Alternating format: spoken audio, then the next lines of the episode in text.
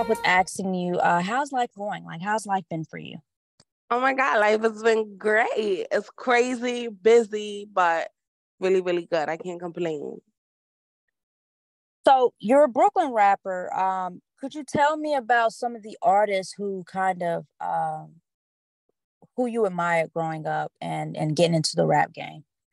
Uh, definitely Jay Z, Rick Ross. That's probably like my two biggest influences, like in terms of how I rap or like why. Yeah.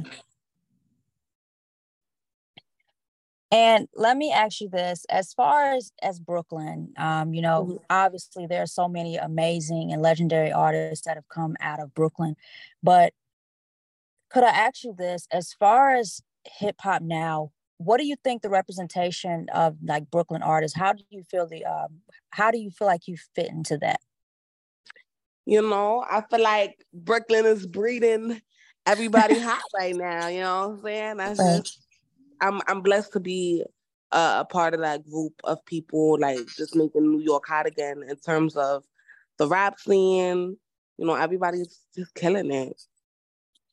I want to ask you this: So you've received a lot of love from so many uh, female rappers uh, mm-hmm. that are that are doing their thing right now. Who was one of the main women who reached out to you you were just like, "Wow, that's so crazy!" Like, I, all of them. You know, I, you got to yeah. think in like two months I went from being, you know, consumers of female rap, just a consumer of female rap, to being peers with them, you know? So mm-hmm. I think anytime any of them show me love, I was just like, I, I was overwhelmed um, yeah. because, like I said, I'm, I'm, i was a fan of everyone. And yeah. so for them to, to, you know, respect me and just, you know, welcome me, it was just it was really, really overwhelming. I was really happy to experience it though. Everybody, I just was like, wow, that's crazy. Like, love you. but I think um really like flow just cause like when I was learning how to like or how I wanted to make music and try to like, you know, just make mm-hmm. good music before I put out my um my first song. Uh I had conceded on like a, a playlist because I was yeah. like, wow, the song is so good. I wish I wrote it. And so I'm now on the remix to the same song. It's just, it's really cool. So yeah, that's, I, that's I hold that experience very, very close to my heart. Yeah. I want to get into Keep It Cute. So you released your latest, um, you released a single and visual for Keep It Cute. Um, could you tell me why did you decide that title for for the uh, track? And what did uh, you sometimes you just gotta keep television to keep it cute.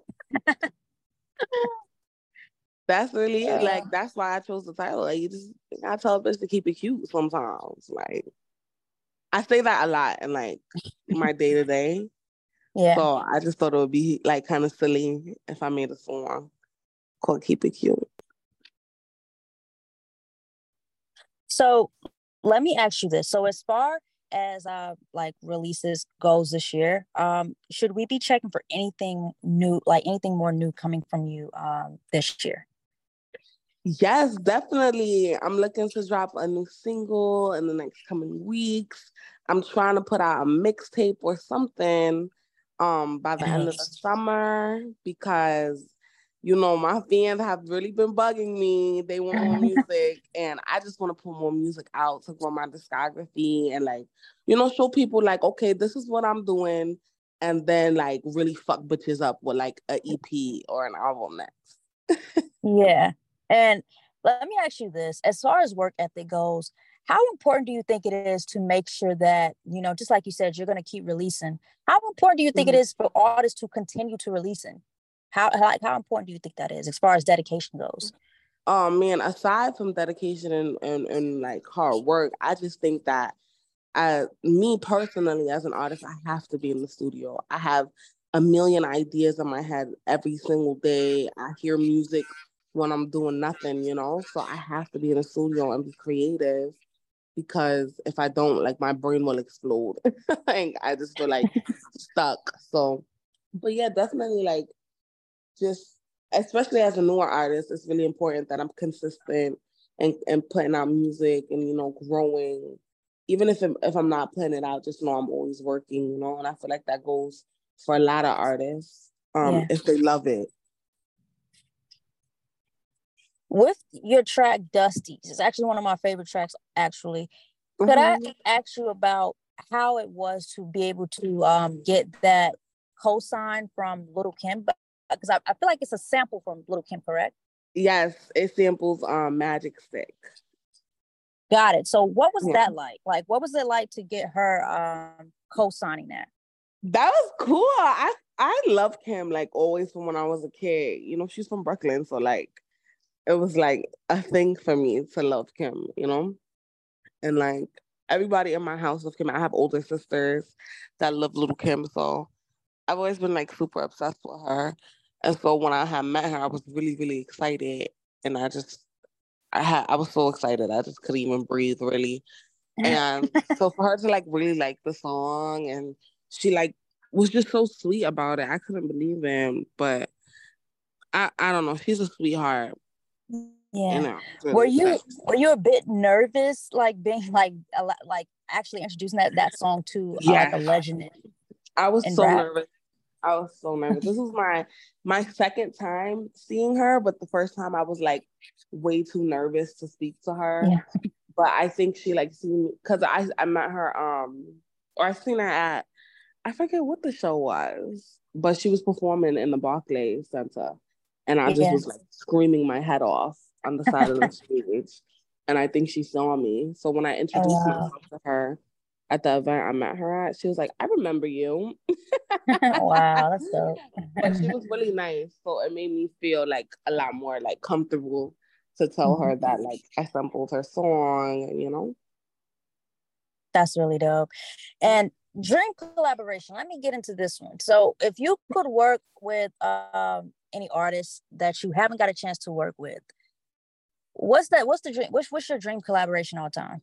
Oh my gosh, it has to be uh Rick Ross or oh, or Beyonce. Okay. I love yes. them. I like really want a song with J- like with Rick Ross where I'm like just rapping like him, basically. that's really and, dope.